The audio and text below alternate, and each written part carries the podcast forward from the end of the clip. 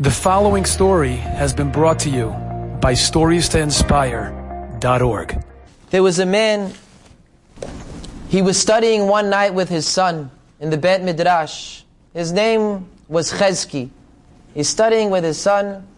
A stranger from out of town walks into the Bet Midrash. He's watching, he's seeing them learn. And uh, he's noticing them learning.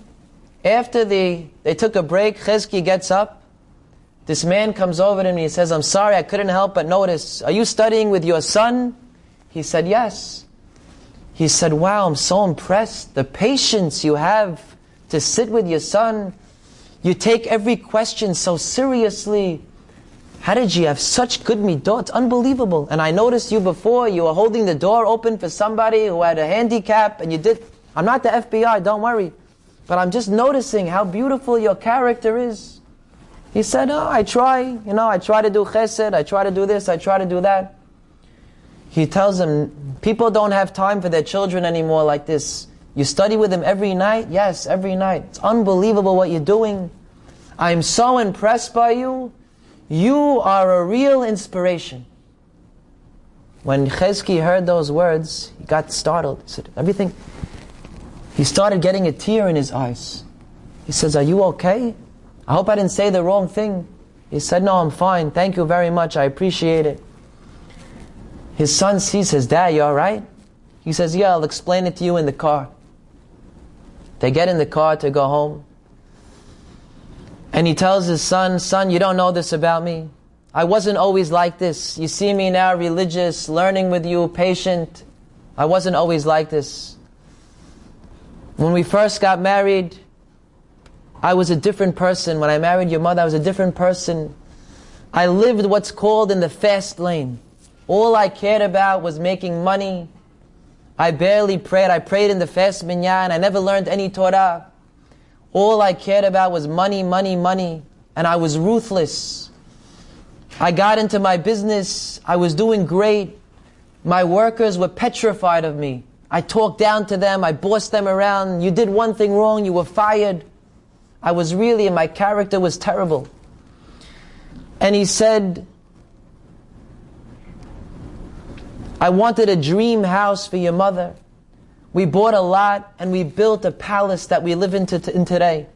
And money was no expense. And nothing was any expense. We bought crystal and chandeliers and, and marble. Your mother didn't care too much about this. I wanted it for her. And the people, the market was down at that time. I remember getting people who needed the money desperately. I got them to do every job, but basically free. I was, I was terrible. I remember a Kolel guy, he had 13 children, and I was bargaining him the price for the alarm system. And I barely, he was basically cost price. And he, I saw him, a tear in his eye. He says, That's all you're going to give me? I said, You don't want it? Don't take the job. And when I paid him, I didn't even care. It didn't bother. I had no conscience. He said, and everything changed one Friday afternoon. One Friday afternoon, your mother called up to me. She said, Our oven is broken. The food is not heating up. He said, What do you mean the oven's broken? State of the art oven. I got the best oven. Come down. He checks the oven. It's, it's, it's, uh, it's not working. He calls up the repairman, the one who installed the oven, Yitzhak. He calls up Yitzchak. He says, My oven is cold. It's not working. I need help. He says, Okay. It's an hour, hour and 15 minutes before Shabbat. I'll come Saturday night. Saturday night? I tell you my oven's broken and you're coming Saturday night. You should come right now. He says, Shabbat. I, I need to take a shower. I have to get ready. He says, You better come right now. He tells him, I'm not coming. You don't come now. I'm never giving you a job again. He says, okay, I guess I'm coming. Hung up the phone. He gets there 10, 15 minutes later. He tells them, I need you to fix the problem. He's looking in the oven. He's taking it apart, putting it this back and forth. He's working for a half hour.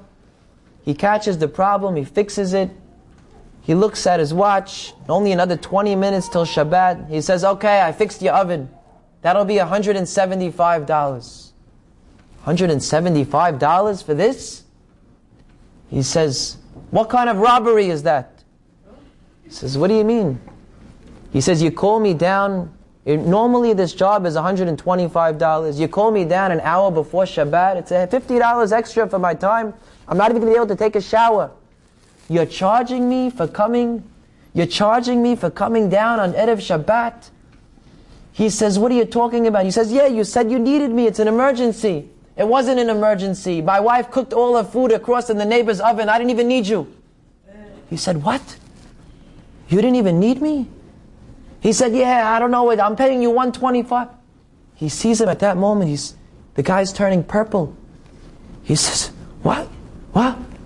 And his kids, there's a commotion. His children come down the steps. He says, What's going on there? This guy is trying to rob me. He has no midot. He doesn't care about anything except himself. All of a sudden, the man passes out. He has a heart attack. Shema Yisrael. I can't believe, put him into a heart attack. He calls up Hatzalah, come immediately. Hatzalah is working on him. They're pumping, they're pushing. He's saying, please, please Hashem, don't let this guy die. They rushed him to the hospital, they revived him couple of days later, this man gets a phone call. Chezki gets a phone call from the hospital. They tell him, you better go see, you better go see uh, Yitzchak. He doesn't look like he's going to make it. You better go ask Mehila. He says, I don't want to go talk to him. He says, he's telling everybody that you killed him. And if you don't go talk to him, he's, ne- he's not forgiving you. He says he's going to make sure you get punished in the next world. He says, okay, I better come down. He goes down to him. He walks and he sees him, barely could talk. He tells him, the first words out of that man's mouth, uh, Yitzchak, was, You killed me. He says, I'm so sorry. I didn't realize, you know, my, my, my emotions got the best of me. I'm sorry. He says, How could you do that to me? I can't believe you did that to me. He says, Please forgive me. I'm so sorry. He says, I will not forgive you. You have no conscience. You don't care about anybody except yourself. I will not forgive you. Please forgive me. I beg you, forgive me, forgive me. He tells him, Listen, I already have one foot in the next world. I don't want to go to the next world with anything bad in my heart. I will forgive you on two conditions. I'll forgive you on one condition. He says, You have to promise me you will change. You will start learning Torah. You will start going to Shi'ur. You will uproot your ruthless, disgusting character. You will change and you'll treat people with respect. You'll become religious. And if you do that, then I will forgive you. If you are able to treat people like human beings and you're able to study Torah, then I will forgive you. He says that could be a lifetime of work. How will I know if I got forgiven? How will I know if I did my job? He said, he thought for a second, he said, if anybody in life ever tells you, you are an inspiration, then you will know that you did your job. And he said, tells his son, I was waiting my whole life for forgiveness. And tonight, someone said I was an inspiration Tonight I was forgiven. He says, and he tells his son, the Torah is what changed me. The Torah gave me a new life. It gave me, the other life was terrible. I wish it didn't have to happen like this. But Baruch Hashem, my, you see me now, I was not like this before. This is what the Torah could do. It could change everything about a person. It gives us midot, it gives us everything. Enjoyed this story? Come again. Bring a friend. Stories to inspire.org.